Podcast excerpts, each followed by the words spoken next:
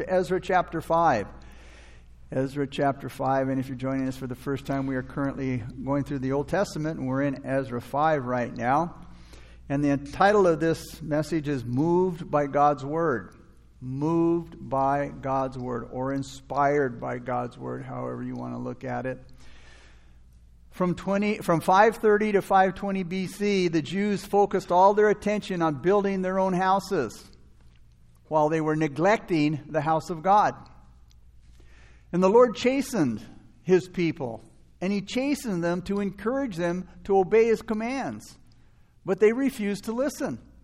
How many times does God chasten us? Does God tell us something or do something or show us something, but we still don't listen? It's a hard way to go, but God will do whatever he needs to to get our attention. The rebuilding of the temple was stopped by the enemy. Remember last week in chapter 4. And they did it because, by writing a letter to King Artaxerxes, giving a false impression of Jerusalem and calling it a rebellious and evil city.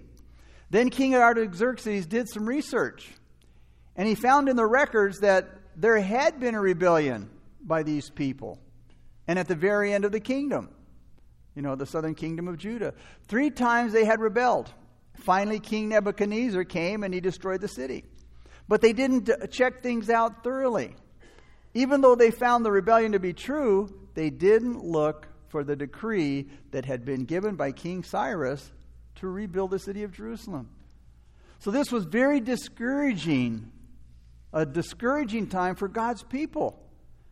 They may not, uh, they not only stopped building, but they were also tempted to just walk away from the whole project. That's what discouragement does. And that's why it's one of Satan's favorite tricks, if you will, or one of Satan's favorite tools to discourage God's people. Because it, it causes you to want to quit, to give up, and just to walk away from the whole idea of walking with God or serving God. The people felt that this would be the best way to solve their problems. And you know what? If you want God to stop hassling, I mean, sorry, if you want the enemy to stop hassling you, quit walking with God. Quit serving God. Because, see, if you're effective for the kingdom of God and you're being a witness and you're bringing people to the kingdom of God, Satan hates you. And, and you might as well hang a bullseye on your back or your chest because you're a target of Satan. Now, if you're not doing anything for the kingdom of God and you're not, you know, witnessing and you're not being a good example and you're just, you know, you're just going to church. Satan loves churchgoers.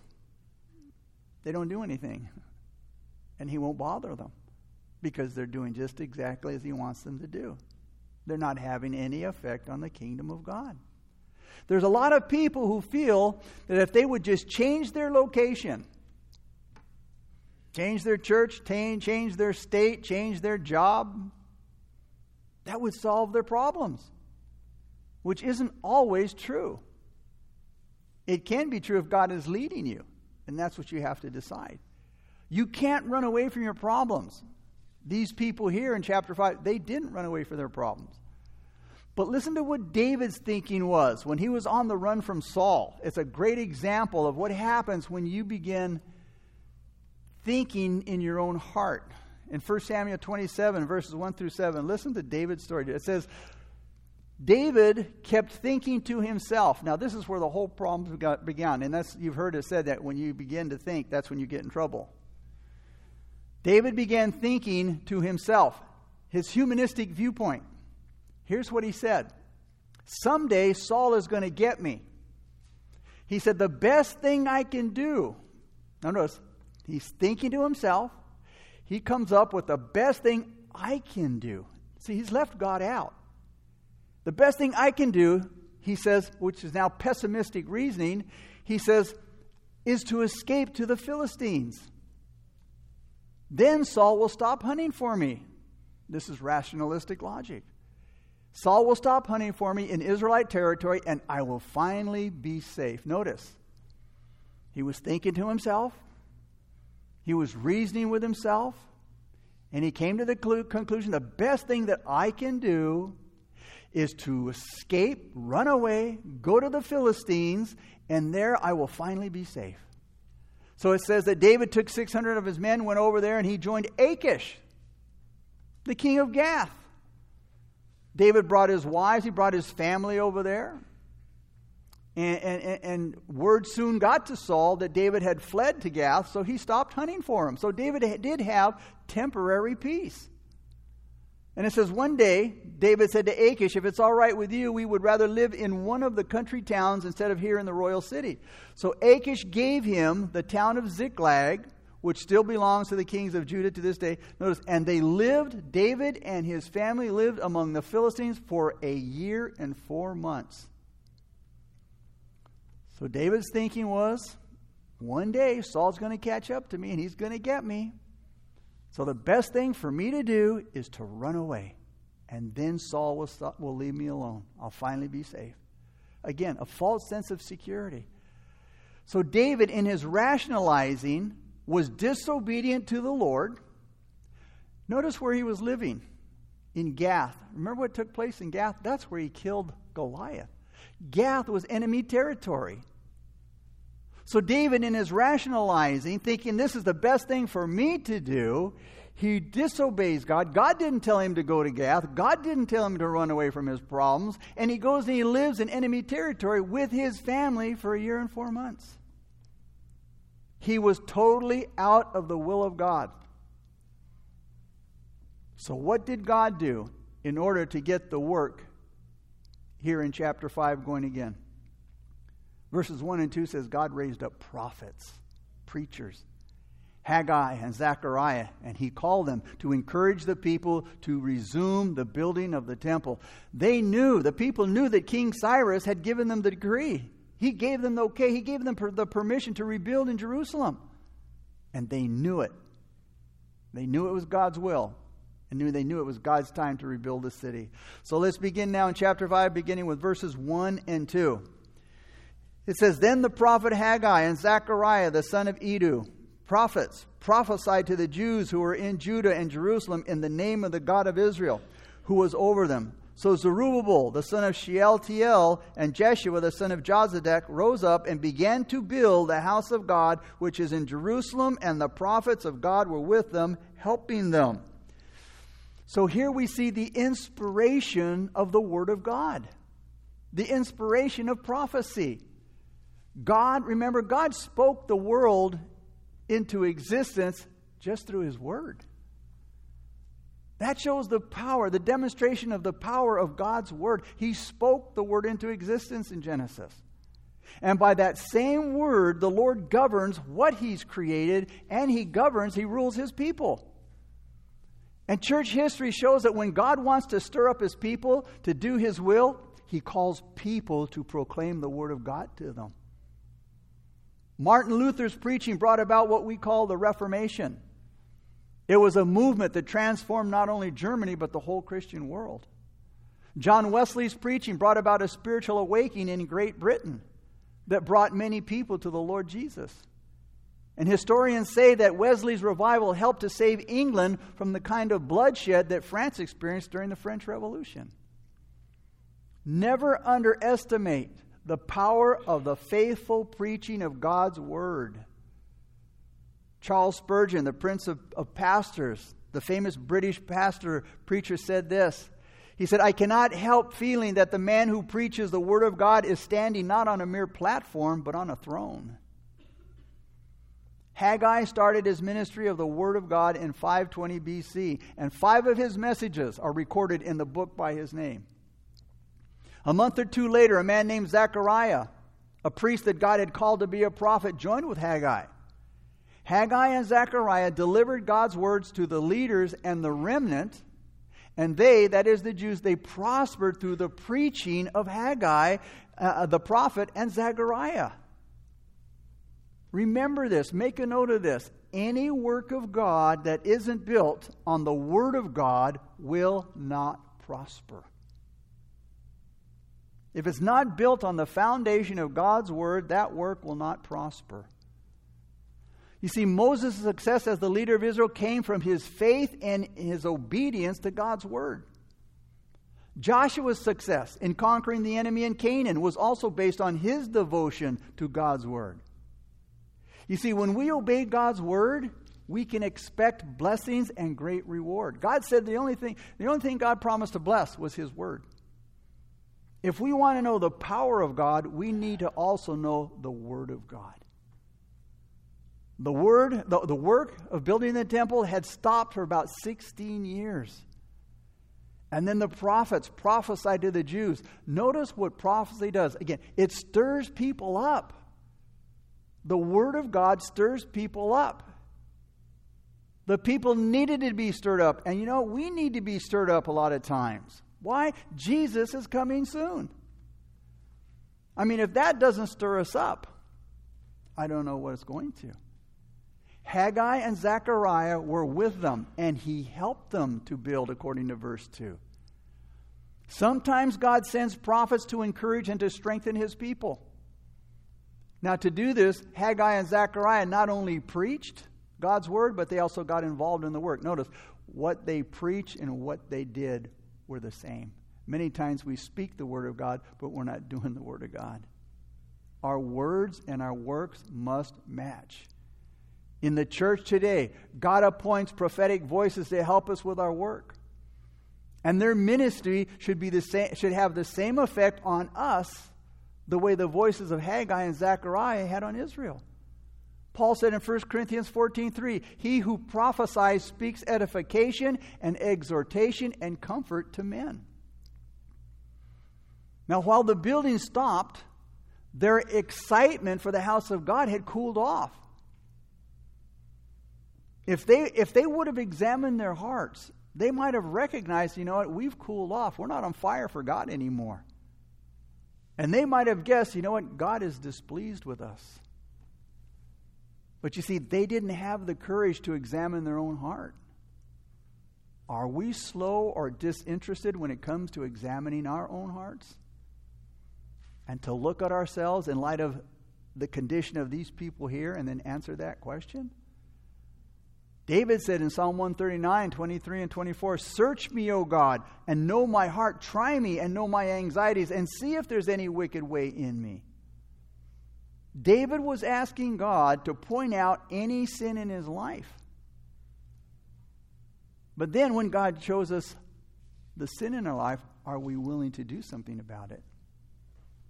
Are we willing to repent? Are we willing to change? Are we willing to get rid of that thing in my life that is displeasing to God? And if they had if they would have looked around, they might have seen some of the signs of God's displeasure. You know, I, I'm still blown away by people who, you know, I get calls for sometimes from, from people that are just having a rough time. People who profess to be Christians who are living in sin. Specifically, a couple living together. And they've been living together three, four years. They're not married. And, and usually it's, it's the lady that calls, you know, I, you know, I, I, God is not blessing us, and, you know, we're having such a difficult time, and, and on. And I go, you're, you're, and you're, you're living together, right? Yeah. You're living in sin, lady. And him too. But I'm talking to her. So you're living in sin. How can you expect God to bless you when you're living together? When you're living in sin? God doesn't bless obedience. I don't know how many good parents bless their children for disobedience. God's our Heavenly Father. He's not going to bless His children for being disobedient. So, again, uh, people don't understand many times why they're, why they're having so many difficulties. Hey, we need to examine our lives and say, you know what? Is there sin in my life? Am I doing something that's displeasing to God? And like David, show me, Lord. Show me so that I can change it, so that I can get rid of it. In the Israelites' case here, in their case, year after year, the heavens were holding back the rain and the dew. They weren't getting any rain, they weren't getting any dew, and the earth wasn't producing any crops. And that's because the Lord called for a drought. He didn't let the dew come. He didn't let the rain come. He didn't let the earth produce its crops. He took his blessing away from the people who worked in the fields and the vineyards and the orchards. I mean, sometimes we are so slow to get it, slow to see God's hand in our own problems. Think about it. The worst thing that could happen to us is, is God to leave us to ourselves. In Romans chapter 1, we read that, that those men who did not want to uh, contain God in their own minds, and, and he turned the, the, the creature into the creator, it says God gave them up. Three times you read, God gave them up. As I said, God doesn't bless obedience, He lets go. He says, You don't want to listen to me? Go do your own thing. See how it turns out. But Haggai, when he preached the word to them, made them see the truth. The first thing that Haggai did was wake them up to see that they were getting more selfish and less interested. They were more into themselves and less interested in the things of God. Haggai spoke the word of God to Zerubbabel and the others. Haggai 1 1 through 7, and this is where the story comes. It says, This people says, The time has not come, the time that the Lord's house should be built. How do we justify, you know, focusing on ourselves and living in, in, in luxury and nice house? And not that that's wrong. I'm not saying that's wrong. But when we're focused on building our lives and ourselves, and, and we're focusing ourselves while the work of God is ignored or neglected. That's the problem here. Then Haggai reminded, reminded them that God was the cause of their skimpy harvest. And he, he encouraged them to get up and to build. Notice he says in, in Haggai chapter 1, verses 1 through 7, listen to what he says. He says, You have planted much, but harvested little. You have food to eat, but it's not enough to fill you up. You have wine to drink, but it's not enough to satisfy your thirst. You have clothing to wear, but not enough to keep you warm. Your wages disappear as though you were putting them in pockets filled with holes. He said, This is what the Lord Almighty says. Consider how things are going for you. Now go up into the hills, bring down timber, and rebuild my house. God says, Then I will take pleasure in it and be honored, says the Lord. He says, You hoped for rich harvests, but they were poor. And when you brought your harvest home, I, God says, I blew it away. Why?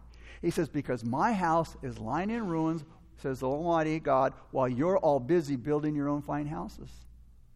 He says, That's why the heavens have held back the dew and the earth has withheld its crops. Notice it says, I have called for a drought. So when we hear about droughts,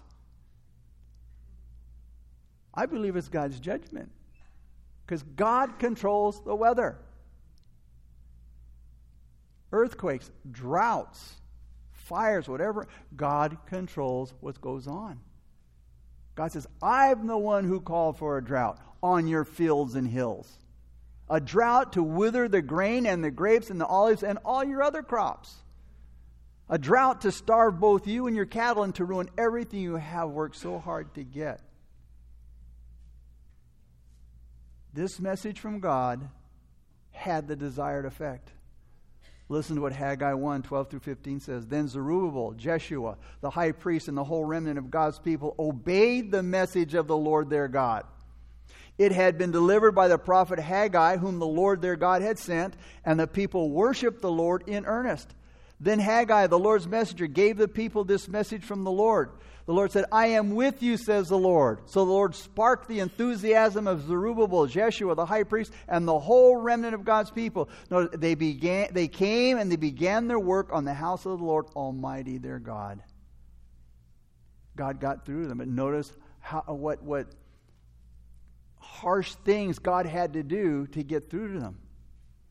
Hold back the rain, keep their crops from growing blowing just their money was was was like being put in pockets with holes in it. He said i called for a drought. The olives your crops and all, all that. He says i'm starving you your, your cattle everything you that you work so hard to get because i want to get through to you. That's how much god loves us the inspiration of prophecy, the inspiration of the Word of God is what keeps us going. That's why we need to continue to read the Word of God and be taught the Word of God. And the prophets of God, verse 2 says, were with them and helping them. The inspiration of prophecy stirs us up under the burdens of the work of God. That's what keeps us going. God's word, God's promises, God's promises for strength, for wisdom. Haggai showed up again 24 days after his first appearance with needed words. Listen to what he said in Haggai 1 13 and 14. Then Haggai, the Lord's messenger, spoke the Lord's message to the people, saying, Notice, I am with you, says the Lord. What a blessed assurance to know that God is with you. How encouraging. Prophecy keeps God's people from complaining. Just to be defiant, the enemy will cause trouble. But there are also grumpy and touchy Christians among the godly who embarrass their leaders.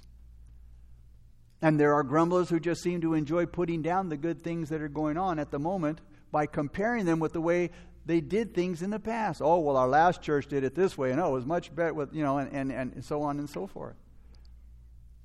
We're not to get stuck in the past. We're to let the past teach us. We're to learn from the past. Haggai, 27 days after his earlier message, showed up again to encourage the faithful against the enemy. Prophecy will hold us up against the attacks of the enemy.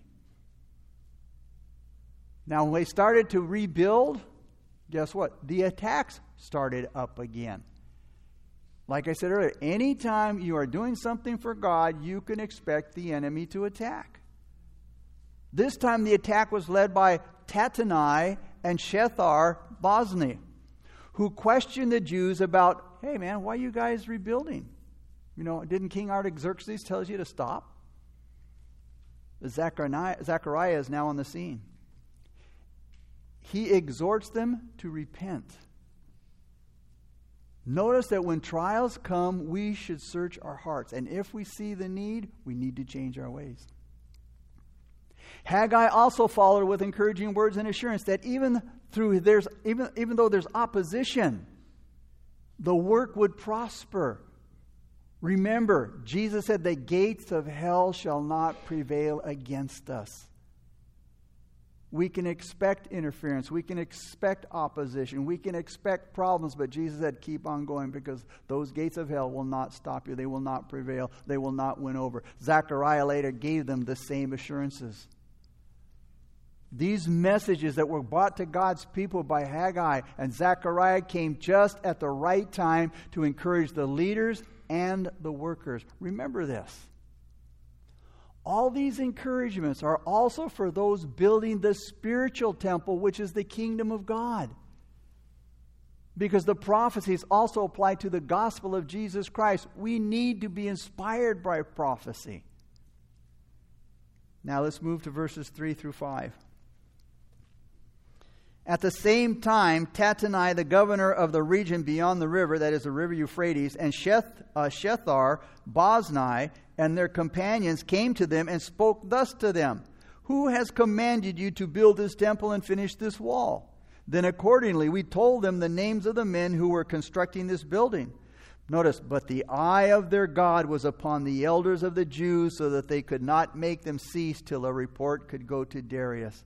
Then a written answer was returned concerning this matter. God used, first, He used the Word of God. He used the, the, the prophets, Haggai and Zechariah, to start the rebuilding. Now he uses the officials in verses 3 through 17, that is to the end of the chapter. God used the local officials. The people of the land who are the troublemakers, they got the authority from the Persian king Artaxerxes to stop rebuilding the city and the wall of Jerusalem. And they used it to stop the rebuilding of the temple as well. But after many years, through the encouragement of Haggai and Zechariah, the work began, it resumed. But so did also the old hostility, the opposition. But I love what verse 5 says the eye of their God. Mark that. The eye of their God was on them. The eye of their God was on them to give them assurance and comfort. This is an example of God's watchful eye and his loving care for you. And he's all seeing, so know that he, his eyes are everywhere. Job 28 24 says, For he looks to the ends of the earth and he sees under the whole heavens. Proverbs 15 3, Solomon said, The eyes of the Lord are in every place, keeping watch on the evil and the good. God sees us when we're at work in the sanctuary. God sees us at work when we're outside in the city or when we're working on the wall or wherever we might be working. God sees us. He sees our heart. He also sees the hypocrite. He sees the sincere. I mean, how comforting to know that. How encouraging to know what is right. The eye of God also shows us his loving kindness. Exodus 3 7 through 10. And the Lord said, I have surely seen the oppression of my people who are in Egypt. He showed compassion for his suffering people, and then he delivered them. God also had compassion for uh, Hezekiah's tears. 2 Kings 20, verse 5 says, Tell Hezekiah, I have heard your prayer, I have seen your tears. Surely I will heal you. So he felt compassion. God felt compassion for his people in Babylon, and his eye of compassion is watching over them there. God's eye on, on, on his people also expresses God's satisfaction. So he shows kindness to Israel. Deuteronomy 11 12 says, A land for which the Lord your God cares, the eyes of the Lord your God are always on it. God's eyes are towards the temple towards his temple. 1 Kings 8:29. He says that your eyes may be open towards this temple night and day. God's eyes are towards his people. Psalm 34:15 says the eyes of the Lord are on the righteous. Again, what a great comfort to the faithful. God's eyes give them wisdom and discretion. They need this in the presence of those that were interrogating them. They needed to know what to say to those that were asking, hey, why are you rebuilding the wall? You were told to stop. These were people of influence. This is Tattenai, the governor. Also, also with Shethar uh, Bosni, their, their companions. They asked questions that brought trouble. Who gave you the authority to build? They asked in verse 3. Then they asked it again in verse 9. Who are your leaders, you know, in, in this questionable work? Who's leading you? But God's people's answers were guided by a careful wisdom. They said in verse 11, We're doing this because we are the servants of the God of heaven and earth. What authority could be higher?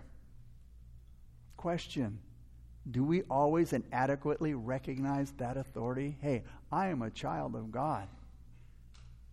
And I am to be doing this. I know I'm right. I love that. Because if you're speaking the Word of God, you are right, regardless of society and culture and, and, and whatever the popular thing may be. And, and you may be the only one. You are the only right one. because it's God's Word. The people claimed a given right in the temple, which was originally built by one of their great kings, Solomon. And them, and, and them being in captivity didn't cause them to lose their right just because God banished them into captivity for their sin. King Nebuchadnezzar was just a tool of God, he was just a servant of God. And now in verses 11 through 12, we see that God now favors them restoring the temple. We should never be ashamed to tell people how we are connected with God and His work. The eye of God upon his people was to defend them from their enemies. He was always watching, he saw the enemies. He held back the opposition because he saw what was going on. Their former enemies in chapters 4, 7 through 9 aren't mentioned here. The temperament of these men here that were opposing them and questioning them about rebuilding the temple, their disposition, their personality was better. They were, they were better men. They were more honest about what they said and what they were doing. And the eyes of God upon God's people kept the work going. Tattenai suggested that, you know what? Until Darius determines whether or not they should go on with the building, the temple, go on building the temple, you guys should stop. But again, verse 5 they saw that the eye of their God was on them, so they said, No way. they declined. Hey, God's eye is upon us. We know He wants us to do this. We are servants of the Most High God. Hey, we're going to continue the work. The prophets, Haggai and Zechariah, kept this vision clearly in front of them. They kept using, they kept telling the people, hey, God's eye was, is on you. They came from God's presence. Haggai and Zechariah. They witnessed his visions, they heard his words, and the prophets told this to the people in such a way that the people believed it as if they had seen them for themselves, that God's eye was upon them, and that they went and so they went on with the work. The decree of Cyrus was brought to the attention of Darius in verse 17. The king gave instructions accordingly in Ezra 6, 6 through 12. And these instructions were carried out, and the work was carried out until it was finished. Verses 6 through 17 as we close. This is a copy of the letter that Tattenai sent. The governor of the region beyond the river and Shethar Boznai and his companions, the Persians who were in the region beyond the river, to Darius the king they sent a letter to him in which was written thus To Darius the king, all peace. Let it be known to the king that we went into the province of Judea, to the temple of the great God, which is being built with heavy stones, and timber is being laid in the walls, and this work goes on diligently and prospers in their hands. Then we asked those elders and spoke thus to them Who commanded you to build this temple and to finish these walls? We also asked them their names to inform you that we might write the names of the men who are chief among them.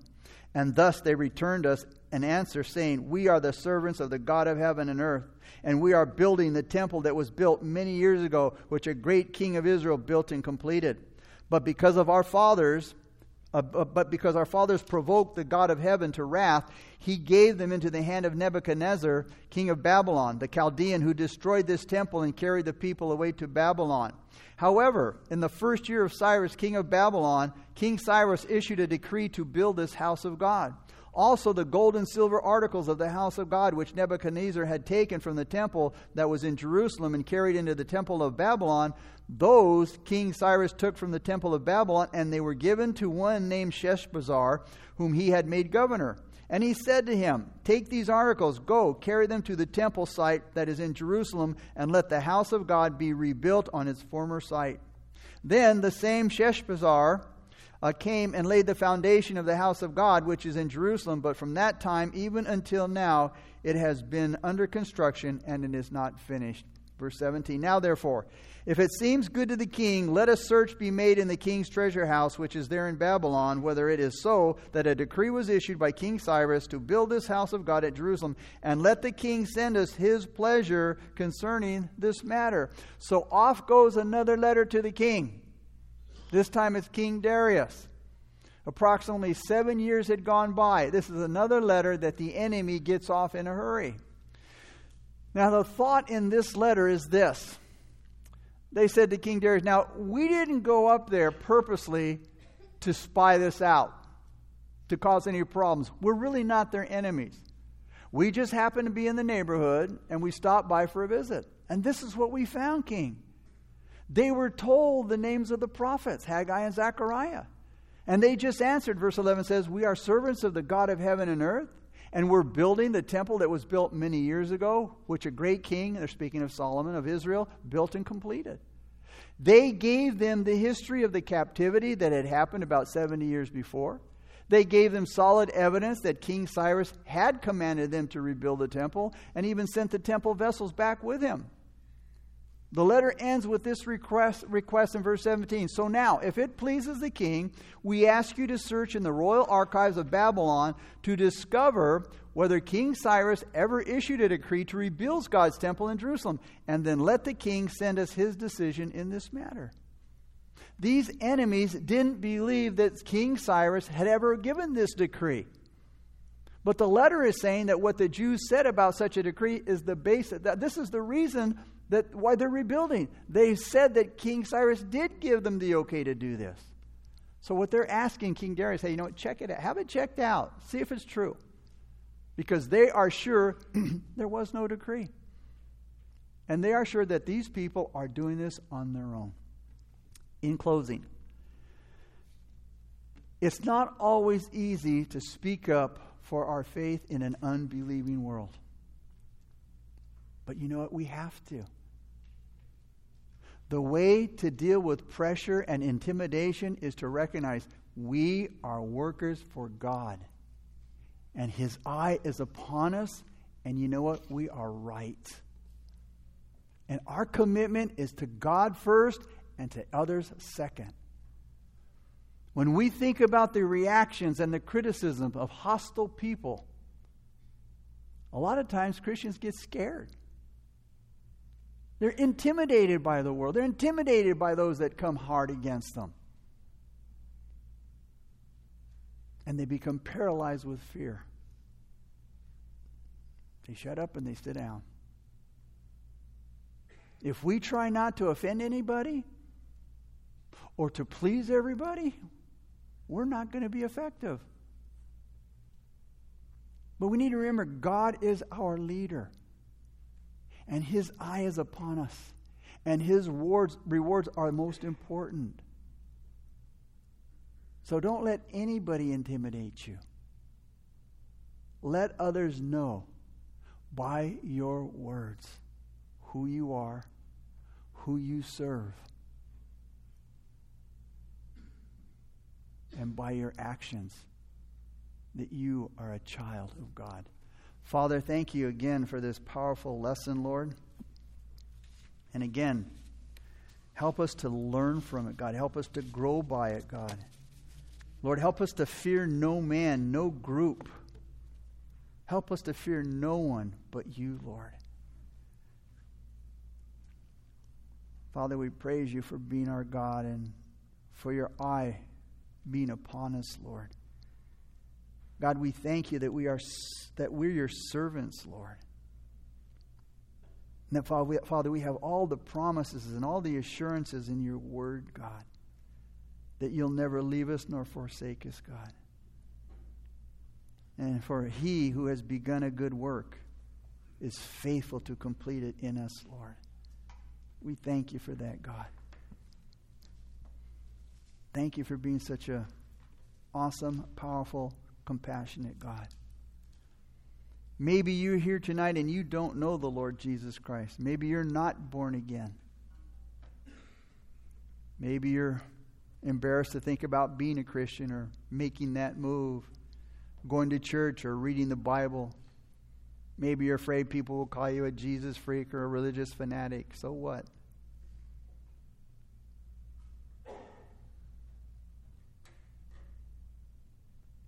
Jesus died for our sins to give us new life, eternal life. The worship team's going to lead us in a song of worship right now. And if God is speaking to you, if you want to receive Jesus Christ as your Lord and Savior, then you get up out of your seat. You make your way down the aisles towards the steps up front. I'll meet you there. And when the song's over, we'll pray together a simple prayer of faith.